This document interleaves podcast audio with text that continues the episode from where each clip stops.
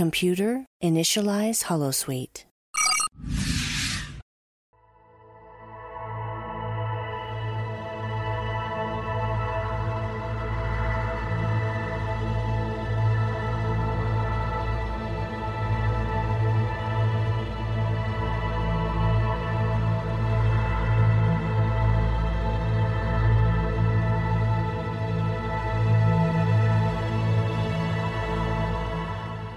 Good evening, and welcome to another episode of The Fire Caves, a Star Trek Deep Space Nine podcast.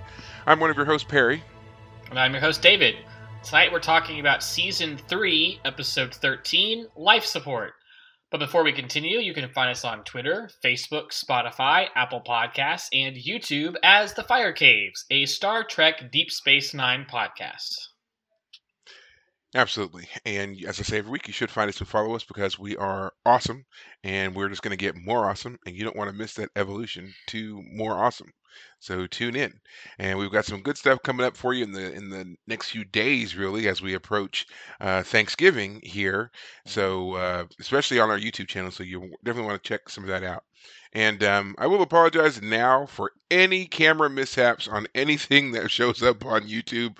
Um, I am not the most savvy with that, and I make absolutely no apologies for it, nor do I necessarily attempt to get better. So I'm just saying it is what it is. I, I like it in its very raw, unedited, natural state. So whatever it is, there it is. You can make of that what you will. Right. All right. So yes, as David has said, we are here to talk about uh, this episode, life support in season three of Deep Space Nine. Very interesting episode, I Mm, would yeah. think. Um, some things we're going to talk about for sure. Um, I know a couple of things that have been sticking out in my mind because I actually um, went back and watched this episode again because you know I knew it was coming up and I remembered it, but then I realized I didn't remember a lot about it, and so that always you know it made me wonder why. And then I watched it and I was like, oh, that's why. So uh, and we'll get into that here in a little bit. But before we do that, as always, let's check in for the week. Uh, so David, how has your week been?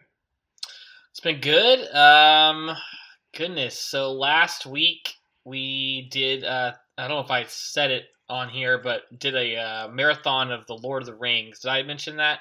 That we Yes, did a you did. marathon. Okay, that But was a lot of fun. yes. Um, other than that, work's been good. You know, Thanksgiving is coming up, so the Black Friday sale is going on. And two years ago, Black Friday, man, I was slammed. So uh, looking forward to that because that means business. That means getting a nice paycheck.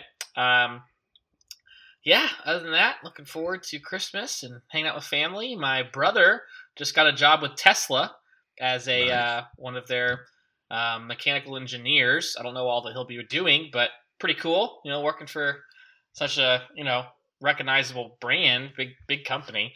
Um, it was funny. We were all joking with him, or at least I was. I started it like, "Hey, when do I get mine? When do I get my Tesla?" And uh, turns out he would have an option to like lease a Tesla while he works for them, but he decided that he actually wanted a truck, and you know Te- Tesla doesn't have a truck yet, so he actually went out the same day he got the job, traded in his sedan, and got himself a truck. Um, not a Tesla, but he Right, needs right. something to haul things around in. He likes woodworking and all that. So uh, that was his little present to himself for his new new job. Um, but other than that, things are pretty normal for me. Uh, how about you? Um, yeah, you know, for the most part, my job has kind of stabilized a bit. So um, I was a little, little nervous about some things a couple weeks ago, but looks like you know we've jumped over that, and uh, it's been smooth sailing job wise. I um, uh, technically, no, not technically, I did injure myself with Oh. workouts because I was doing, um, I was doing squats. It wasn't necessarily major. It was just like I don't know anybody who's familiar with actually doing squats. You know, you have the bar behind your head and all that stuff. And I think that in my nervousness about doing it, I was gripping the bar way too tight, and I was really pulling it down Mm. on my back and ended up like kind of messing up some stuff here in the back among my neck and shoulders, you Oh. know. So I mean not not major, it's more of an annoyance per se, you know, and it's just kind of this especially since I, you know, sit for work and everything else, you you notice it. So it's just kind of been this annoying thing these past couple of days. Um, but nothing that's totally like I'm not like laid up with injury or anything. It's just like this annoyance that's there. Um, I have been making my way through The Expanse, of Mm. course, reading it. I am o- really legitimately almost done. Like I'm finally to the point where I can say I believe I am about 90 pages out from the ending finally of the first book. So guys, bear with me. I'm so sorry that it's taken me this long, but I'm I'm finally there. The end is in sight. I should be finished this week. Um, it's been a kind of a big week for me of finishing things because I I wrapped up ER finally Yeah. after all these times 15 15 seasons 20 to 24 episodes a season right. finally done Right. and um uh it was I overall I think was a great show and experience. I can definitely see where things started to kind of, you know, drop and taper off a bit and um you know after it was done, I went back and was looking at some of the stuff about the reviews and you know why the show got canceled. And like, to me, it was like, why the show get canceled?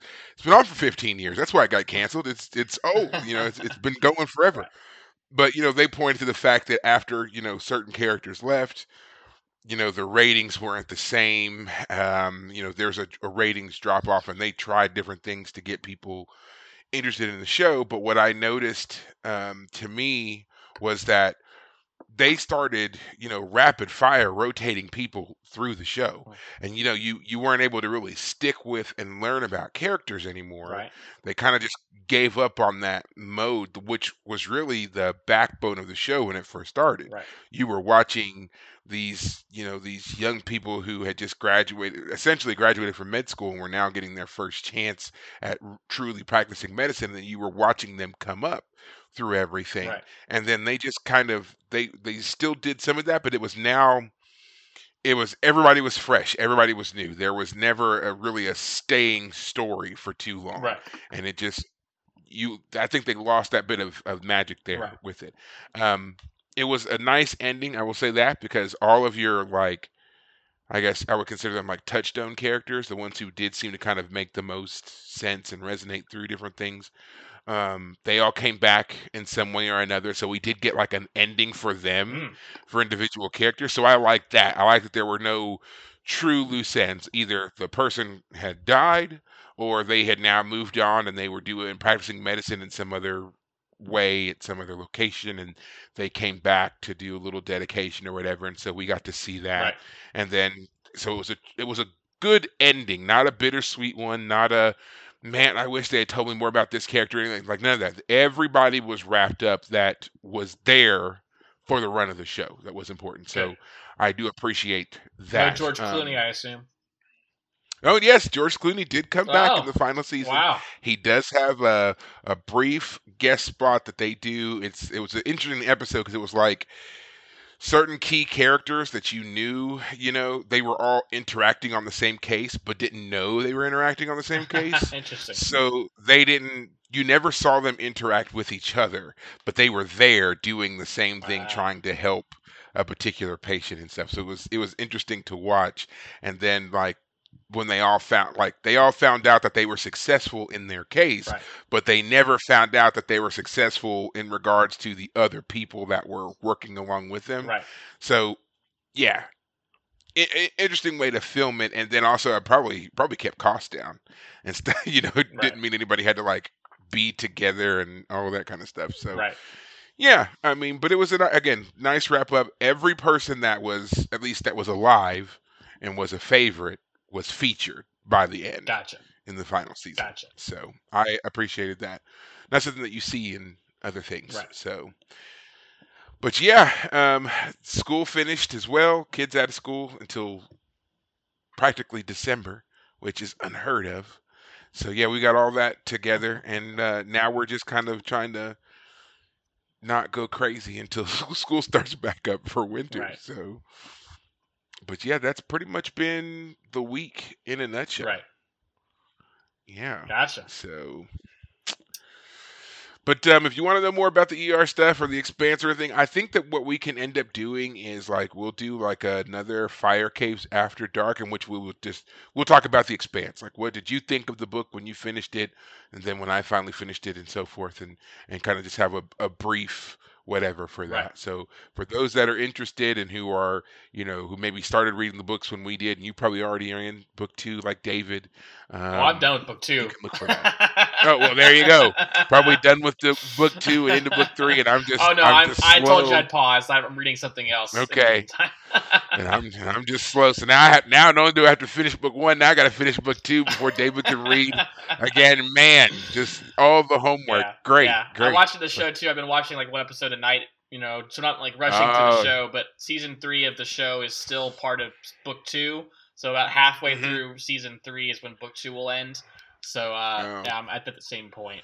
So See, I think that's also part of my problem. Like, because I started reading the book and I just I was enjoying it so much, I pulled the show back up and I was like, then I was sucked into the show show. and I watched, I binged it again until like the fourth season. I was like, you know what? Stop. Go read the book. So I like watched all of it and then I was like, ah, yeah, yeah. So yeah, that was that was that was where I lost a lot of my time was binge watching, consuming the show again. So yeah. so dumb, Yeah. so dumb for that. But um, but we are not here to talk about the Expanse. At least not tonight. Not here to talk about the Expanse. We're here to talk about this episode, life support for Star Trek: The Next Generation. So, David, would you like to give the summation, or do you want me to? I can do it. I think you through. did the last two, the two-parter we did, so I can do this one. Mhm. All right, guys. This Gotcha. episode is life support, and it begins with a ship carrying Vedek Bareil and Kai Winn coming to Deep Space Nine for peace negotiations for the Cardassians. But there is some sort of explosion on the on the ship on the runabout. Is it a runabout? I guess it's not a runabout. But anyway, on the ship Bajoran transport. yeah. Yeah. Okay. So anyway, something happens. Some there's explosion. Bareil is very gravely injured, and so Doctor Bashir is in charge of taking care of him. Unfortunately, Bareil ends up brain dead uh, after this explosion. Uh, so Bashir is trying to console Kira, and she's, you know, I, I got to grieve in my own way. I got to go back to work. But in the autopsy, Bashir discovers that Bareil's nervous system is still active. Uh, and so he's able through technology and all kinds of technobabble that uh, regenerates somehow, fixes Bareil and revives him.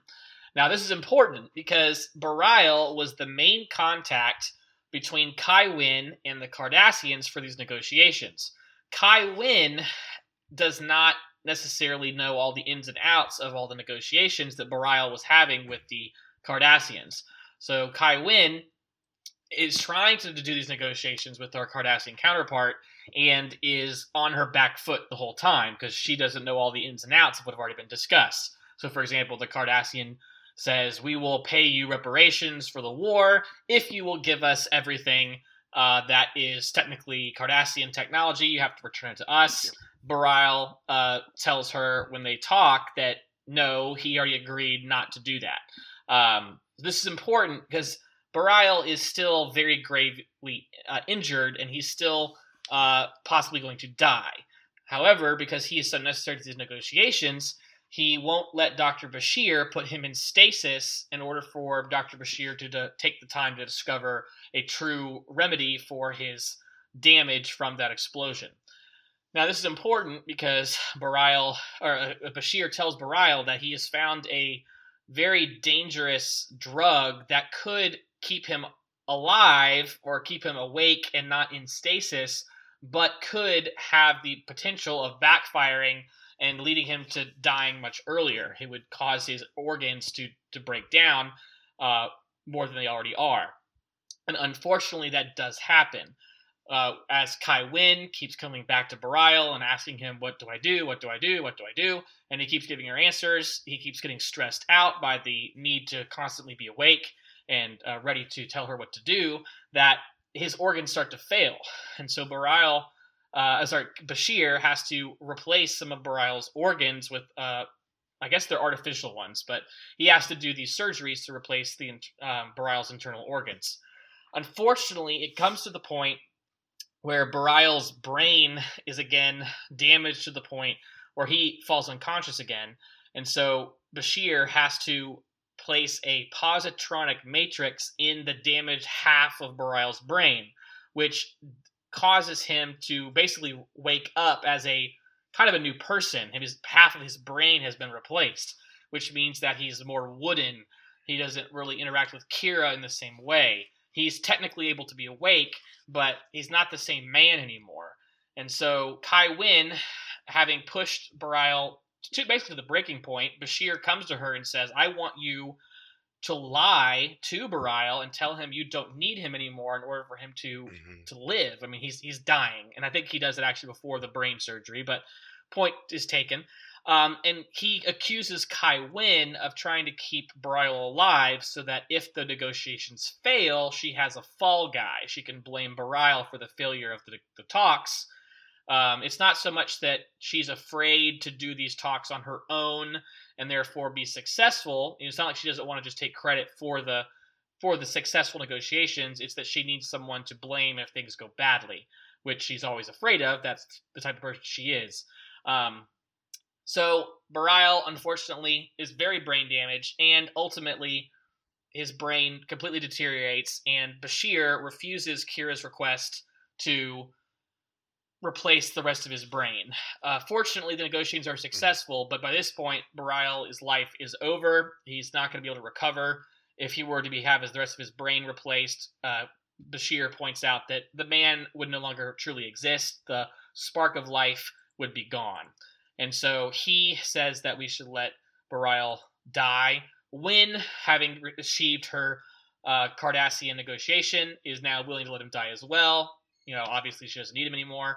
And so Kira ends the episode at Bareil's bedside as he is about to die over the next couple of hours. He's unconscious, and she starts kind of talking to him and recounting why she fell in love with him as the episode ends.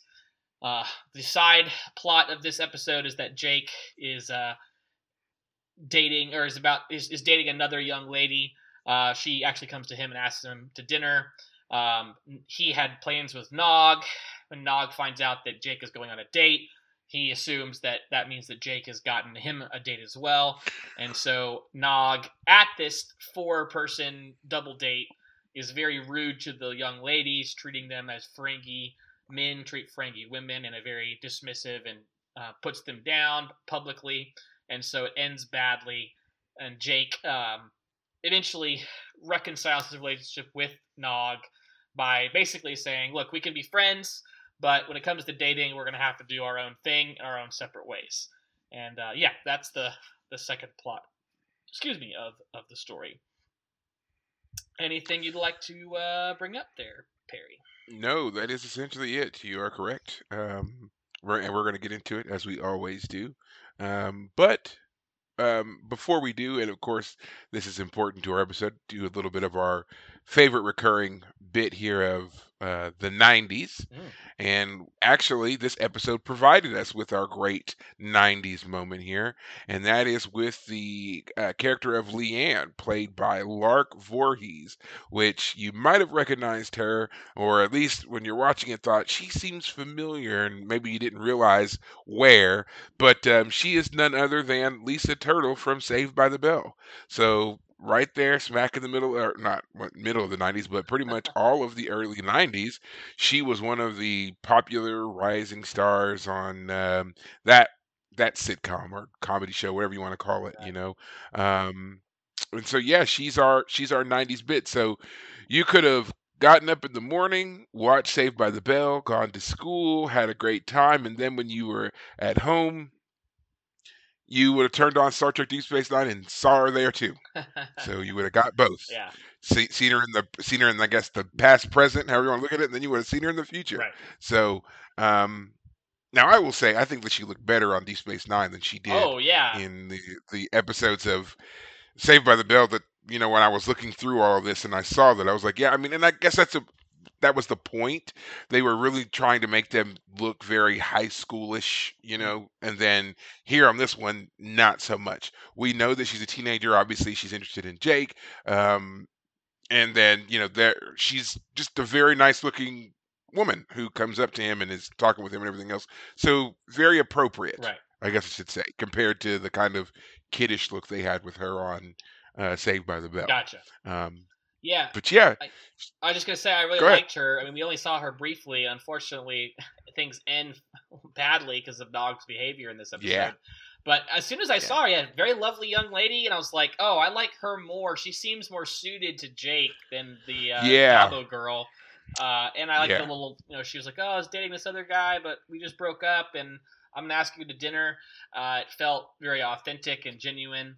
Um, she liked him. He liked her back. Uh, re- he reciprocated, and you know, it gives us a chance to learn, you know, or to, for Jake to learn that if you have plans with friends and you change plans, you gotta know what's going on. You gotta be open and honest and upfront with those changes. Sometimes, if there's a young lady you're going on a date with, I'm sorry, Nog, I didn't. I it's just gonna be me and her. She asked me uh, just today. Mhm. Um, I know our plans hadn't yet been finalized, so I decided to do that because she just asked me. Instead of him doing that, you know, Nog says, "Oh, that's fine. I'm sure you had her Yeah. bring a friend for me, right?"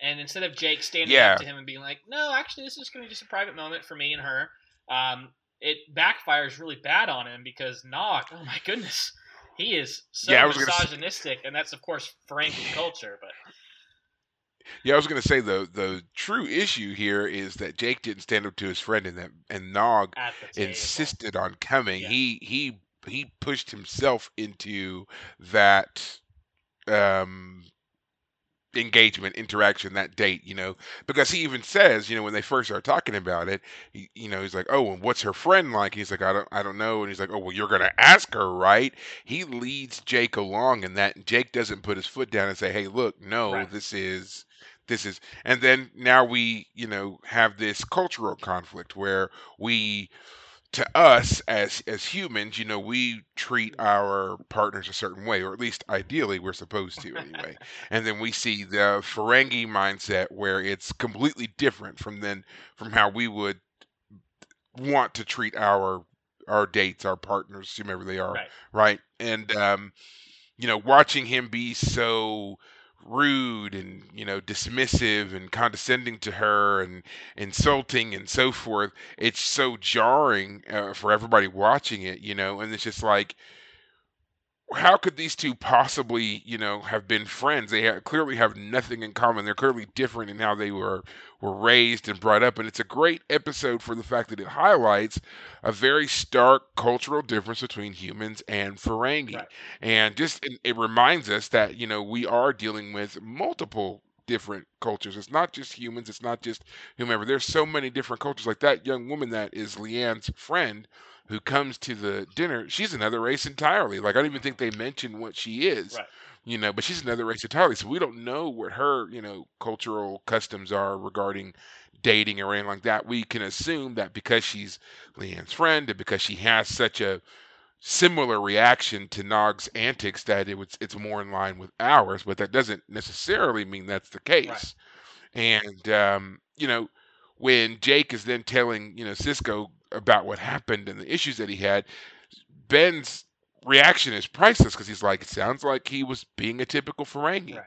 and he's kind of like shining a light for his son to realize, yeah, you know, you guys. You're friends, but you're still different. You can be friends, but you are different Right. you are going to have cultural differences and that doesn't mean you can't be friends it just means you need to both learn to appreciate and understand your differences and move on Yeah, and I, I loved it i loved every single bit of that Yeah, that scene again. The Sisko's together having dinner, father son moment. Great scene. And again, it's Avery Brooks who's killing it because um, in the middle of the scene, you know, Jake is like, "Well, we can't be friends." And you know, even you said that, Dad. You once said that humans and Ferengi can't be friends. And Sisko is like, "Oh crap! like I did say that." And he says, "I Right. did say that, and I was wrong. You've proved me wrong." right um, which is a great moment. Another one of those, like, yeah as a dad, as anybody, you need to be willing to say I was wrong. And I know in our, it's it's always hard to say I'm wrong, and for for for Sisko to do it with like, I mean, he just did it. He just said it. Yeah, I was wrong. he just did it. it was it Um, was natural yeah, he was he was dealing with his son he knew it was very important and you know and he was very very candid very honest with his son right in that moment. He's like yes i did say that but i was wrong. You guys proved me wrong. I have you know basically telling him you know i've watched you all. You you have developed a true friendship uh, despite anything that i could have said or done and we all know he's tried. He did not want jake associating with Nog at all. And when they were first hanging out and getting in trouble and everything else, he was trying to stop that as much as he could. Yeah. But they still Yeah. formed this friendship. So he's openly acknowledging that his son has done this thing, you know, in spite of everything else. And then Yeah. he's just telling him, you know, it's up to you. If you want the friendship to continue, you're going to have to figure out a way to, you know, in a sense, get over yourself. You know, it's not just about getting over, you know, the the issues with with Nog and everything else. Getting over yourself and thinking that you're right, you know, because neither one of you really are. You know, um, there's a lot that goes on here in this little brief scene, and then of course the nice way that, uh, or I guess not nice, but funny way that Jake solves their problem by having a very stern Odo arrest both of them. And I For just, trumped up I just have to believe. You're right. I just have to believe that he he thoroughly enjoyed Oh, that. That. Odo in universe, he loved the idea. Maybe not so much for Jake, Yeah. but for Nog, who again when we first when we first meet Nog, he was already in trouble. He was being chased by Odo then when we first met Nog and Odo because um, they were Odo or not Odo, but Nog was serving as lookout for another alien to break into a shop, and Odo catches him. So I just have to believe that that just gave him some delight to round this kid up and toss him into the cell and tell him nothing. Yeah. He's like, you know, just whatever. Yeah. Tell it to the magistrate the, and just the, locks the manager, door. Yeah, yeah, yeah. Tell it to the- yeah, that was that was a great little moment, and it's also funny because Nog figures out, hey, wait a minute, this doesn't make sense. There's something Right. wrong here. I love it. He's like, yeah, my dad said that he would send me back to Ferenginar if I got in trouble again. And where's my uncle? And wait a minute, you're the station commander's son. There's no way he would arrest you without charges, and there can be charges because I know we didn't do anything. So it's just like he he's great at the way he figures it out. But I I love the way he figures it out because it's all based on the fact that like he knows he would be in a lot more trouble. Like that's the that's the best part because he's just he's backtracking from being in trouble, not from a like how we would do it, where it's or well, I assume we would do it, where it's like I know that I'm innocent and I'm just gonna wait for this thing to prove out. And like that's why Jake is so calm, Right. you know, because obviously because Jake's also in it, but he's like, nope, I've been in trouble before. I already knew what my limits Yeah. are because I was towing them already. Right. So now let's backtrack from there because I know I haven't done Right. anything. So yeah, great little moment between the two of them, and then finally coming to terms with the fact that you know, again, recognizing they're different people um, from different cultures, but they still care about each other. They can still be friends, but there are just certain things they're going to have to agree that they will never share, Right. that they will never be able to cross the line on. Right. You know, Yeah, I guess part of the question about that, and I know you've said that we'll go to the, we'll see Ferengi culture and, and how they treat their women a little more closely at some point, but it does make you Mhm. wonder, on some level, how much is this culture learned? You know, has Nog just learned this is how we treat our women, therefore this is how I treat all women? Because we've seen obviously Quark interact with women um, in the bar, and he he's he's misogynistic, but he's more of the flirtatious um, type. He's Yeah. not quite. He's not as obvious as, as as Nog is here. Nog is like, like why are the women Well- even talking? you know that kind of thing. Well, I always took it as there's a certain amount of this that is definitely learned behavior from being on their home planet. And then, you know, Nog is young and he's growing up and he's watching for, and, and learning, as we all do, from the people who are older than us Right. and are going through things. And one thing that we can certainly say about Quark is that he tailors his um, interactions, his performance, I guess, to whomever it is that he's talking to. True. So yeah, well, there's always that kind of mid-level sleaze to everything that he does. He certainly knows when there are some people he can be more, you know, misogynistic, more condescending to than others. And I mean, he's talked about often, you know, how dealing with, you know, humans as they call us, you know, and dealing with this Federation types in particular. You have to talk to him. You have to handle him a certain way. Otherwise, you don't get anything from him. And he's all about scoring the deal. Right. So, and that's what makes him such a successful business person. I think that what we're seeing here in Nog is someone who obviously there was a lot of things he learned and watched growing up on their home planet, and now he just kind of is able to kind of sort of come into his own a bit. Right. He hasn't quite got there yet, and he's still kind of putting things together and explains why he fails when dealing with humans because really the only human he's had any close contact with is Jake. Right. And he can relate to Jake because Jake is male. Right. So dealing with females is not his strong suit, Yeah. despite everything that he says. Right. So, yeah, ob- a great kind of growing up moment for both Jake and Nog Right. here. And um, I think it's great because we're going to see how this also highlights Nog later on in the show. Um, so stay tuned for that, everybody who hasn't watched it yet. This show that's 30 years old. Um, but yeah, great, great little B story. In fact, this is to me, this is one of those moments. Like I love, I've, I've said this before. I love those little like aside world building things. You know, this is a great one. It shows a lot of character development for Sisko, for Nog, for Jake. You know, um, and a lot of that we haven't gotten yet. They haven't been featured so much in this in this uh, show. I almost wish that this was the whole episode. You know, I wish, or at least there was more to this story. Maybe we see this in another episode. You know, developed a little bit more the same kind of storyline, but we don't really see them return to this particular dynamic of the cultural differences um, as much. right. So I kind of wish this was the whole episode because I feel like it's important to again not just highlight the difference between Jake and Nog, but to highlight that there's a lot of different cultures out there, and that's kind of the thing that Starfleet is doing is finding ways to relate to all of them. I think we just kind of forget that because everybody just seems to easily get along. Right. So things that would remind us, I think, are really cool. Yeah. Yeah, I agree. But now we can turn ourselves, I guess, to what would be considered the A story. Pretty big A Um, story. and that is, of course, pretty big A story. But it, again, like I said, I, I couldn't remember a whole lot about this episode at 1st Mhm. So then when I rewatched it, I, re- I realized why. You hate Kai Winn. No, it's Bareil. I don't like Bareil. I just, I just don't like him. yeah. I, I understand his his significance. I, I understand how he works in the show and, and why he was necessary and why even his death was necessary. I get all of it, but it's just like I don't like him. Right. So it's not one that I had watched frequently. You know, it's typically one that oh, Bareil episode, click. And I'm sorry, I know there are so many people out there who loved Vedek Bareil and were sad when he died and and all of that. Right. And um, I don't have anything against uh, the actor who played um, Vedek Bareil, uh, but I I'm, I don't like him. Yeah. Sorry, sorry, Philip Anglim. I think that's how you pronounce your last name. The guy who played uh, Vedek Bareil. Um, sorry, I just didn't like that character. You were great as Macbeth and other stuff, but I didn't like you here. Sorry. yeah, I have to agree with you. I I haven't liked the character all that much that we've talked about in the past, but this was, in my opinion, his best episode. This was the episode. I will give you that. Yeah. I will give you that. That it was a great episode for him to go out Right. on.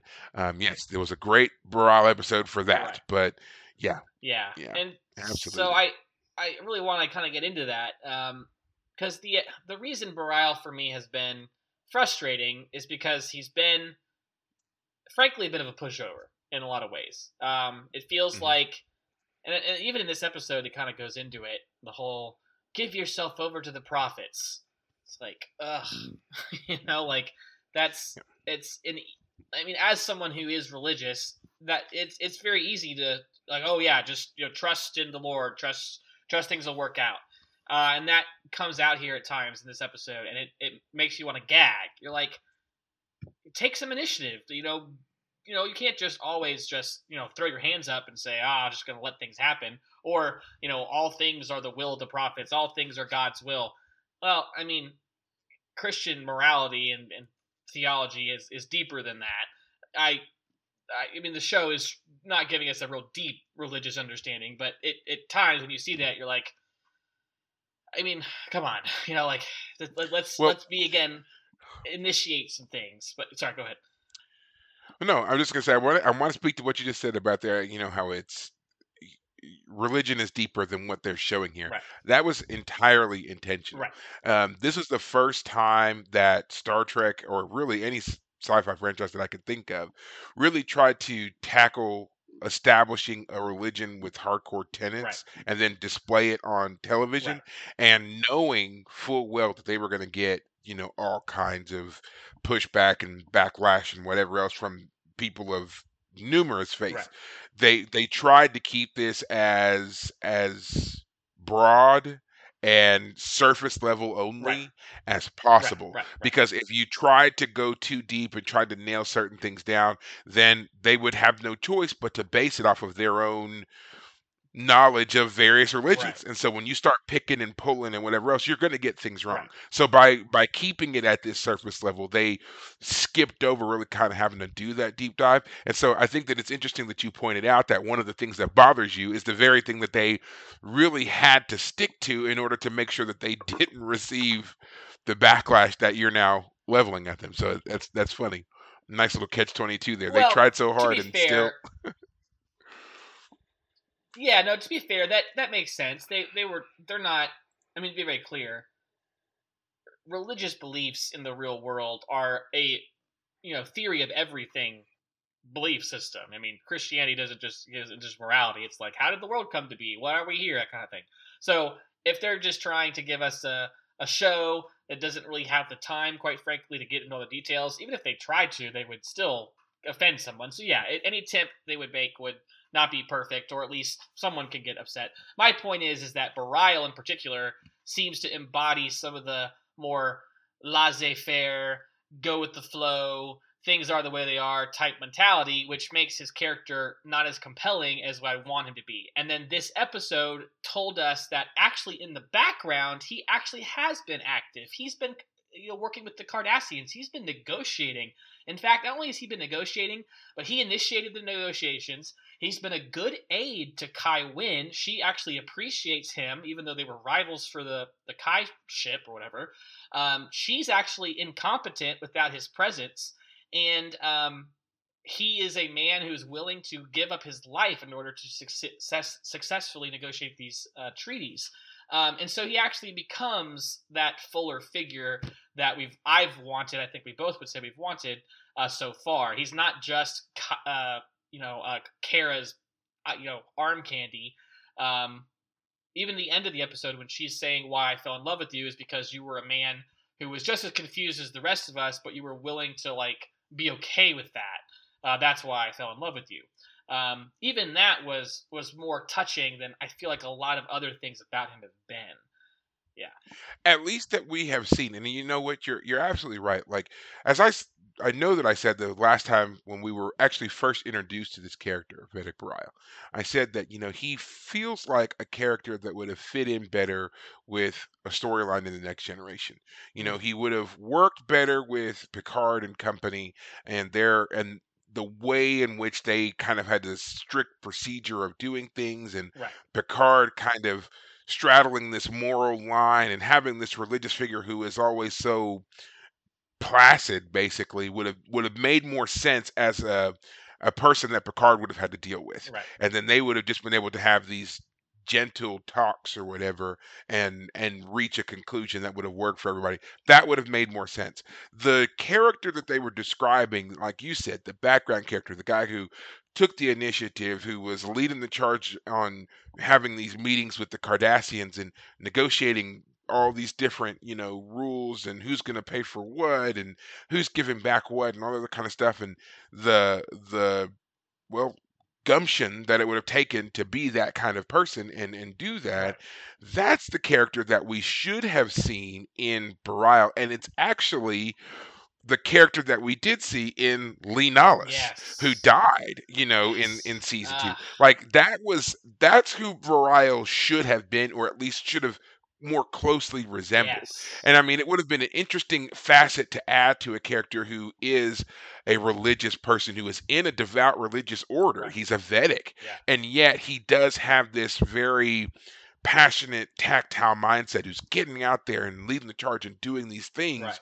you know, um, and doing positive things, positive work, especially considering what we saw of Winn up to this point too, and how scheming and ambitious and underhanded she was. To have somebody who was equally as ambitious but doing positive works would have been great, and especially when we would have seen Kai or not Kai, but seen Winn ascend to the Kai appointment and know that there is truly a better person who should have got the role Right. but didn't Yeah.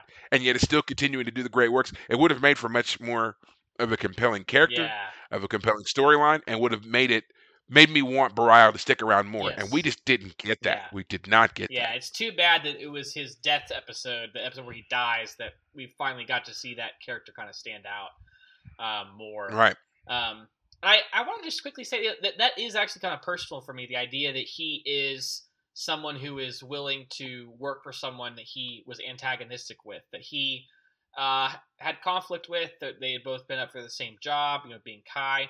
Um, there was a um, years ago, obviously, but it was back during the Obama administration.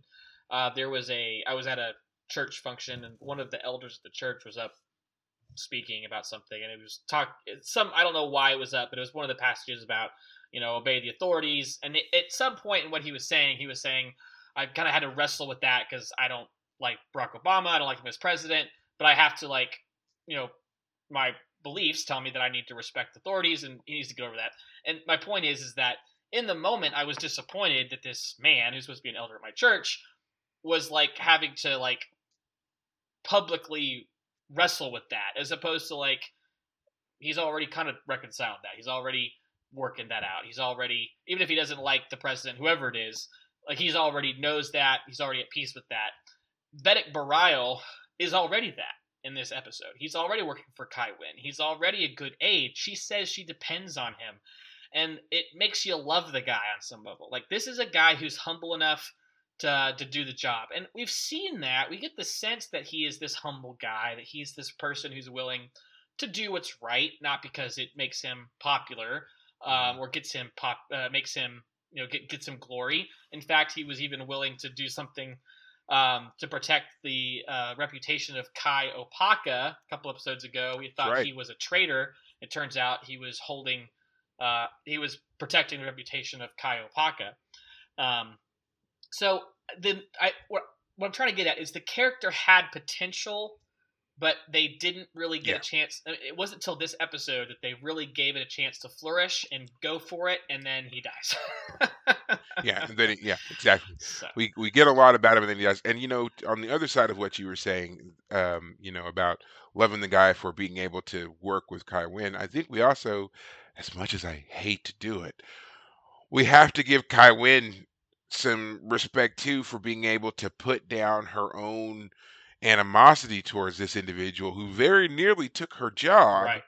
and work with him and then not only to work with him but to see his value Right. and how much she was truly going to need him and you know wasn't confident now we do see later on you know she kind of reveals a little bit there that it was a double-edged thing there where she was kind of keeping him in her side pocket just in case things went south Right.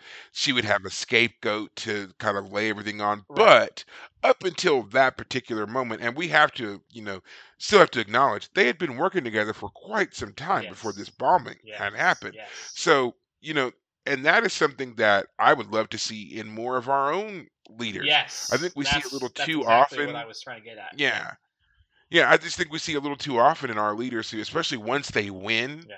they want to try to cut out the people that were running against them or that otherwise oppose them and i mean there may be some people who you do just legitimately have to cut out Right. but there are a lot of people who just because they're on the other side of the aisle from you Yeah. doesn't mean that they don't have great ideas Right.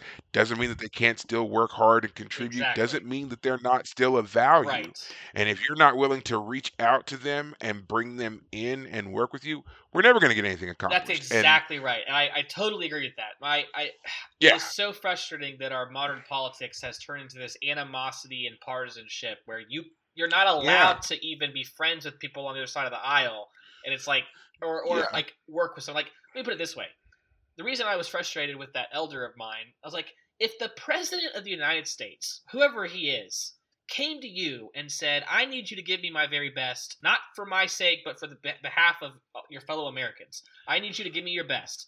Well, goddamn, if you aren't the kind of person who doesn't, you know, get a little bit of pride and stand up a little taller and say, "You know what? You're I'm going to do my best."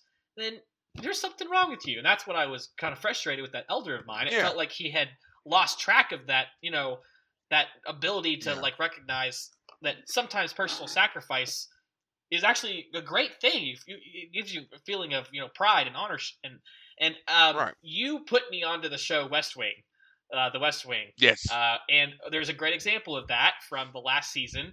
I forget the name of the character, but he becomes president in the last season. Do you remember who that is? Um, Santos. yes, and his rival, the Republican, played by um, Vinick was played by Alan The guy Alda. from MASH. Alan Alda. Alan Alda. Yeah, he Mhm. um he goes to Alan Alda's character and says, "Look, I need a, sec- a Secretary of State. You and I never really had many major disagreements on issues that the Secretary of State would handle. I want you to be the guy." And he's, you know, Alan Alda's uh, Republican presidential failed candidate is like, "Are you got to be kidding me? Are you serious?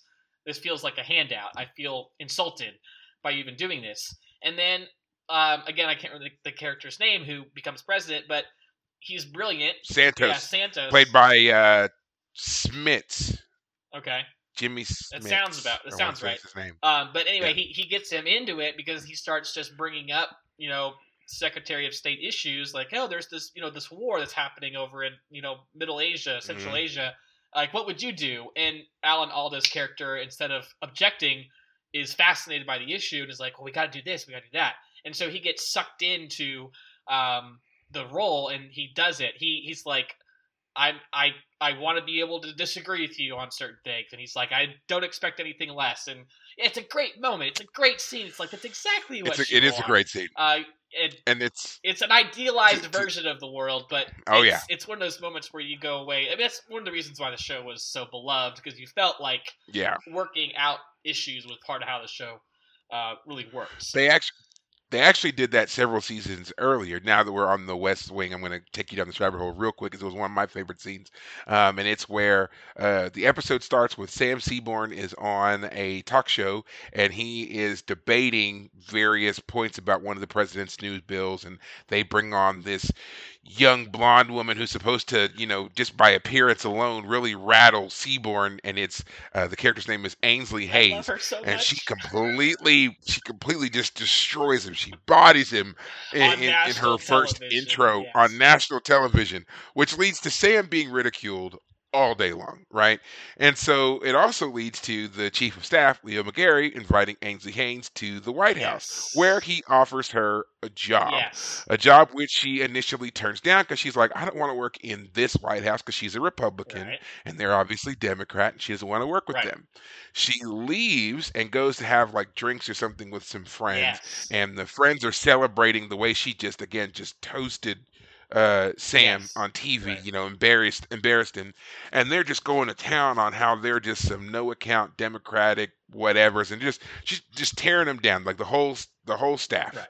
right? And she's just sitting there very silent, and then she finally interjects, and she's like, "Don't talk about them that way." Right. She's like, you may disagree with their politics, you may disagree with this and that, but you cannot say that they are not hardworking people who want to do well, who are trying to do well for everybody, Right. and they may not get it right every time, but they're still trying. Like she goes through this whole thing, Yes. and then she comes back and takes the job and ends up working in the Democratic White House as a um As a legal assistant. I think she's a lawyer. some- yeah, I was gonna say she's like a she's like another lawyer for them or the something whole, like uh, that. Pirates of Penzance quotes with the the, the uh, Attorney General character. Lionel Tribbey, Yeah, Lionel Tribbey, the, the main lawyer. he yes, keeps yelling out something about um, she's a Republican, like he can't stand it. You know, he's a you know dyed blue liberal. Here's this you know conservative girl on his team. He has to take her on, but then he also has to defend her at one point because there are some people that Yeah, because some some two some two guys like wrote a message to her. They wrote "bitch" to her on right. like a I don't know what Like was it some pizza some box or Yeah. flowers or something like that. That's what they sent her flowers, and that's what they wrote on the flowers. Sam found it, charged into the office. He scrawled out "You're fired." They were like, "You can't fire us," and Tribbey, Tribbey was in. like, "Oh yes, he can. Get your stuff, Get get, out." out." Yeah. You know. So yeah, even though he was against this, you know, conservative, blonde-haired, blue-eyed, w- dyed-in-the-wool Republican working in his office, he defended her and then obviously kept her on, kept her on staff, Yeah. and she She stayed a there for quite some time. I- So I mean, as a conservative Yeah. myself, every time she was on screen, I was like, "Please more, please more." I have to admit that I was a Sam Seaborn fan. He was my favorite. Uh, him and Toby Ziegler were my two favorite. oh, the two of them could rant Uh, like Ziegler in particular could rant like no one's business. Yeah, Toby was my favorite when he got on his little high horse Yeah. and just took charge. Yeah. So now that we've talked about yet another show, Right, Yeah, back to Deep and- Space and Nine. not to Deep this Space one. Nine. back to Back to the Future. Um, yeah, but I again, I'll give Winn credit for that, and I wish that more of our own politicians would do uh, similar things. Um, Right. I don't know if we'll ever see it, Right. but uh, it would be nice. Um, but now let's, you know, we're moving along, and we got to talk about, of course, the replacing of the organs and the brain matter in order to keep him alive. Right. Of course, you know, this is something that, you know, we're starting to do a little bit in our own, you know, science. We've got, you know, replacement parts and organs and so forth. I don't think we have like replacement brain pieces Oh yet. no, not that. But, of course. um, but yeah, you can, you, you know, can but do we've got- replacement hearts, or at least Yeah, replacement hearts, you've got pacemakers, you've got replacement limbs, you can do replacement joints, you can do a lot of these things. So there is a term for this. And I was trying to find it and I was trying to remember it, and maybe you can tell me.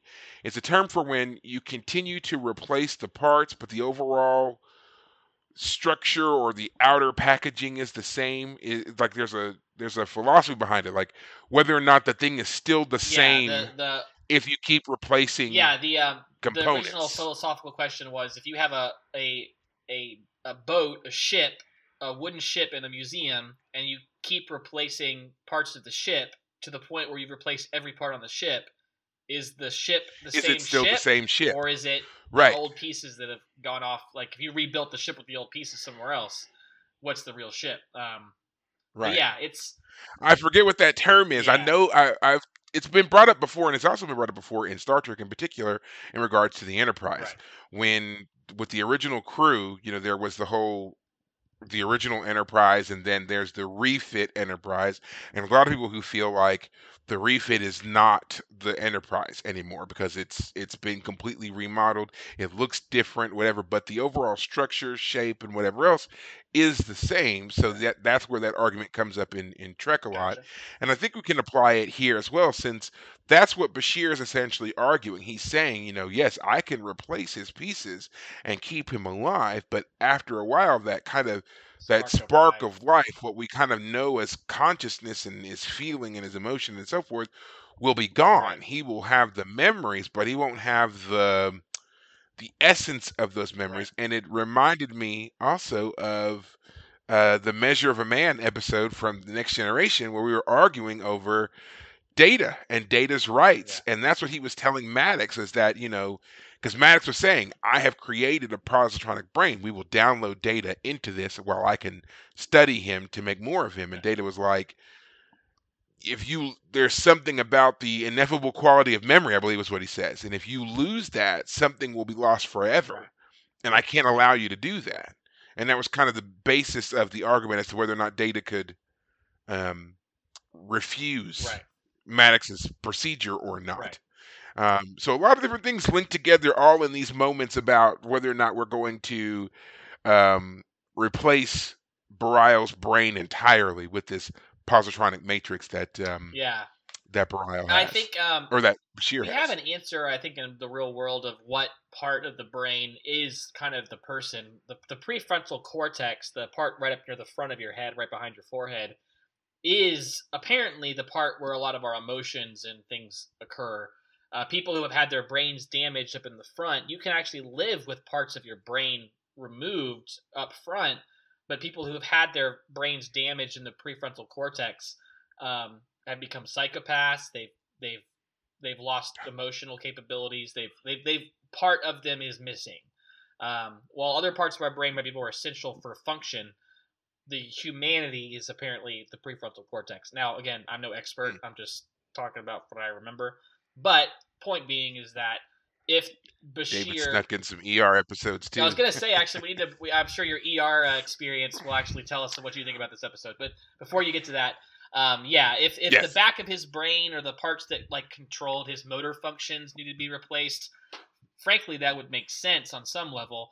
But the Mhm. the episode indicates that part of what was changed was who he is as a person, and we kind of see that when he comes out of that you know positronic matrix surgery. He's more wooden.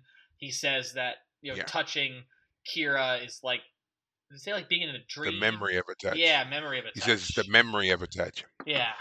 So Yeah. So, um, and, and that was and again that's what Bashir argues is that you know the first part of what he replaced was absolutely necessary. There was no way he was going to survive without it. Right. But if they were to continue to do this, then eventually, yes, they would replace all of his brain, and then he would not have anything. Um, now, the one thing that did stand out to me that uh, obviously was my ER connection was when Bareil died, right? And he went to go and tell Kira that he had died, and then he comes back in, and you know he's got the glowing green light on him because that's supposed to represent that he's in the stasis field. Right. And then they're going to start the autopsy, and as he's doing the brain scan, the neurons he firing. sees them firing and stuff. And um, the nurse says to him, he's like, because Bashir's like, I think we can Revive him. we can save him, we can revive him. And the nurse says, yeah, but he's been, you know, what about what about brain damage? There's been no oxygen to the brain for 40 minutes. And and she and he says, yeah, but he's been in stasis the whole time. So I did not know this, but I did end up looking this up as I was going through things in in my ER rewatch. But apparently, the longest that the human brain that we know of can survive without oxygen and there be no brain damage is 40 minutes. And that was kind of a recurring theme on the show was whenever somebody would, you know, suddenly go into cardiac arrest or their blood would stop pumping for some reason and they're doing the emergency um, um, you know, CPR and stuff like that that's what they were doing. And that's what you're doing when you're giving someone CPR you're not so much trying to restart their heart as you are making blood continue to pump and bring oxygen to the brain. Right. so the longer the brain goes without oxygen the more likely that person is to have brain damage should they recover. And then once you pass that 40 minute mark then it's just like you might as well stop because there there's not even if you were to get the heart restarted the brain has been so long long deprived of oxygen that it's never going to function Properly. normally Yeah. again so so there's that Yeah. so yeah so when he says that i mean that was that was the one thing that i was like okay i i know that much from medical that that, that makes Right. sense but yeah um then when he was talking you know they're talking about replacing parts and and various pieces and things like that i just began wondering you know about yeah blood flow how would that work with the positronic brain Right. and of course, we've heard positronic brain so much. If you watch Next Generation at all, we know that Data has a positronic brain, Right. which I thought was interesting in the way that Bareil started to act after they woke him up the first time. He was like you said, he he seemed very wooden. He seemed very cold. He was emotionless, and I was like, he's he's Data. He's acting. I mean, not precisely Data, Right. of course Yeah. but he's acting more like that, you know, lack of emotion, whatever um, you want to call that, in that moment. And I was like, that's what you're going to end up having data in human flesh Right. or in Bajoran flesh Right. if they had fully replaced his brain. Right. Which is kind of funny because in the ep- the movie, what the the Generations film, uh, Data gets the emotion chip kind of permanently Mhm. implanted in his positronic brain, and it causes him to experience some some issues. Um, so this is kind of the flip of that in some Mhm. ways. So Yeah, he begins to experience a wide range of emotions that he has to learn to control on the fly with mixed success. And if you remember in that episode, since you were talking about, you know, prefrontal cortex and where that's located in our brains, if you remember in that movie, not episode, when they were installing the emotion chip, where did they put it? Right there yeah, right. in the front of his head, in the front of Data's head. So I guess that was his equivalent of the uh, prefrontal cortex there. right. I I like the little, you know, I guess you could think of that as like a wink and a nod to, you know, what we know of right. brain layout, or maybe, you know, Noonien Soong was just a freaking genius and thought it would have been real clever to design the positronic brain to mirror the um, actual human brain on some level. Yeah. Who knows? Yeah. Um, the other thing, uh, I you've already said it, but I want to go back to it real quick. I also agree that Yeah. Winn was a great character this episode because when she first comes on the station, she does seem like a changed person. Like being the Kai has made her more gentle, more understanding.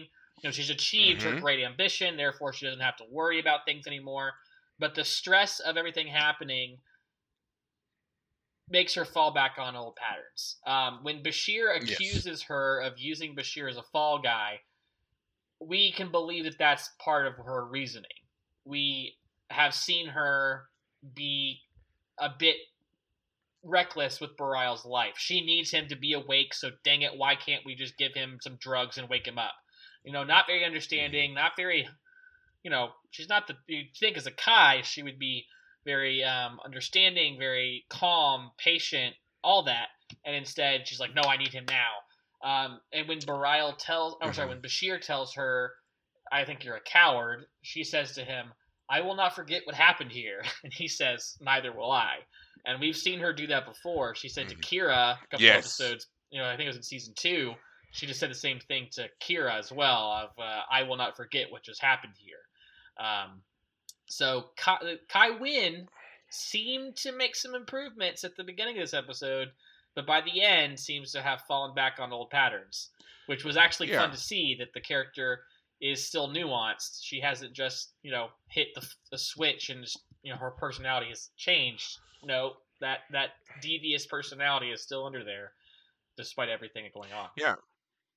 Yeah, because this is the first time that we see her as Kai Winn, who's like fully in the office. The Yes. last time we saw her it was at the kind of, I think it was like the induction ceremony. And we, we hadn't really seen her doing anything. Right. This is her first time now. She's exerting the authority and control of the office. Right. She's she's in that mode, and I mean maybe that's why she's doing like we see that uh, her falling back on old habits, old patterns, because she's nervous, and she's clearly nervous because she's dealing with the Cardassians, and she even says she never thought that she would ever find herself dealing with Cardassians, especially not like this, you know. So it's clear that she's been rattled and feels she's being tested with her first. This is going to be the first major political move of her office, you know. So she's she is trying to hedge her bets a bit. Um, and it's also the first time that we get to see her and we realize she is not Kai Opaka. Like you said, you know, she was with what's going on with Bareil, you would have expected her to be more caring, more nurturing. That was Opaka. Yeah. Opaka was always about the person Mhm. and taking care of, you know, their their themselves. You know, so even when she tells Kara, Kira, wow, I can't believe I called her Kara. Um, you know, you have to be willing to understand yourself. You have to be willing to, you know, do that personal exploration Right. before you can do anything Right. else. She was more interested in the person, you know, understanding themselves than anything else, and that is not Winn. Winn doesn't care. She's very much a ends justify the means kind of person, Yes. and even to the point where you know you pointed it out when you know Bareil is struggling and he's in pain. She turns to Bashir and she's like, "He's clearly in pain. Give him more of the drug." Like she doesn't even hesitate. Right. She's just like, "Yeah, give him more of the drug." Yeah. And you know he's like, "Get out." Yeah. Just get out, and Kira takes her out of there. But yeah. yet, that's where her mindset is. She's very much a just very, you know, self-serving. What can I do to, you know, make this, you know, Work about me favor, yeah. and and work this all in my favor? And we see that, and I think that's the only consistent thing that we see Mhm. um, of this character development so far. Nice to see her play kind of nice at first, but she's Kai Winn, and she wasn't going to let that go. Right. You know, um, I think it's also fair to note that um, Louise Fletcher, who played Kai Winn, was actually quite ill during the filming of this Oh. episode. Interesting. So much so, yeah, so much so that apparently she had to lie down a lot between her takes. She she was not feeling well. They uh, they said that it was the flu, um, but she was not feeling well at all. But she toughed it out. She made it through. Although there are some directors who feel like they didn't get the old nastiness of of Winn that they were used to from her during this because of her illness. I was like, I don't know. She's still pretty nasty. Yeah. But well, yeah, actually, I, I think she that was- worked in the character's favor because again, she comes off initially as kind of sweet now. Oh, I'm so happy. Bareil can, you know, he, he helps me. He's so lovely, and but I need him to do this because I can't. And if he fails, then that makes me makes me still, you know, it's great. Um, and I, once again, I think this is something we've already talked about multiple times, but Bashir shines as a doctor. Though Yes, he does he have a flawed moment. When he goes to Kai Winn and says, I want you to lie in order for him to not keep doing this and push himself to the point of death. Unfortunately, I feel like that was a letdown for the character. I mean, I understand that the point is supposed to be that he's a doctor. Like, I'm a doctor first. I'm not a Starfleet officer first. I'm a doctor first because Kai Winn says that is not very Starfleet of you. Because I'm a doctor first. So I care about my individual patient. I don't necessarily care about the larger implications. I'm focused on my job Mhm. as patient doctor relationship. Um, and so there are moments where he shines, but I also felt like that one scene where he's like, "I want you to lie." Like we understand what he's trying to say, but I, I feel like his his attempt to convince her was flawed. Like not only is she supposed to be a religious figure, I mean, we know that she's devious and therefore she's not going to necessarily, like, she's willing to lie if necessary. But I felt like the, the, the, Bashir as a character, as a man, should have something better to, to say to her of like, look, you're well, the Kai. Like, do you not trust the prophets? Like, he could appeal to her religion. Do you not trust the prophets will lead you through this? Uh, you you wanted this position. It's to you. You you have to push. You have to take this to the final. Uh, you have to take it to the goal line, or you know, it's not the proper analogy for a for a Bajoran, but you know what I mean. So you would rather he manipulate her via the religious angle than for her to just outright lie to Bareil to save his. I I, I think he, uh, the challenge of prove your belief is better than oh. lie. Prove that you that you. I mean, if, if she kept saying like she says to to Sisko, the emissary, um, I know the prophets chose me for something great. Like, okay, prove it. Mm. Uh, okay, right. yeah. and you notice, you notice that Sisko Sisko doesn't counter her in that situation in that scene. He does not yeah. say no, they didn't, or yes, they did, or anything. He just he's just quiet and lets her kind of yeah. Move through. And then he's like, "Yeah, you're gonna have to do this without Bareil though, because he's dying."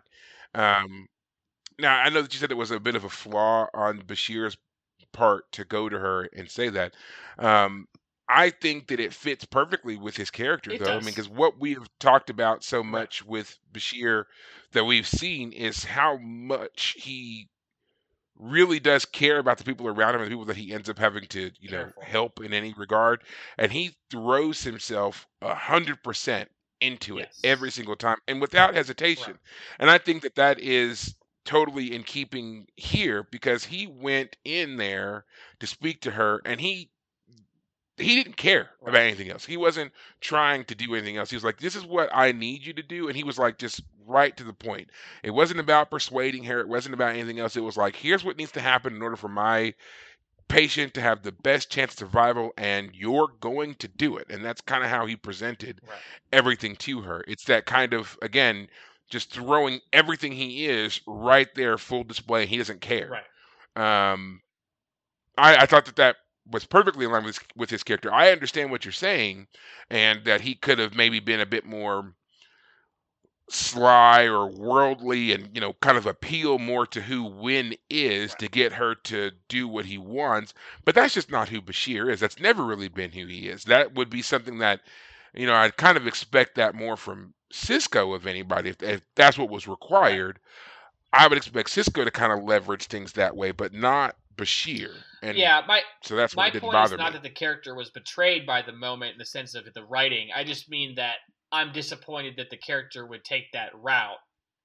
I think he knew it was a is a his attempt wasn't going to really be successful.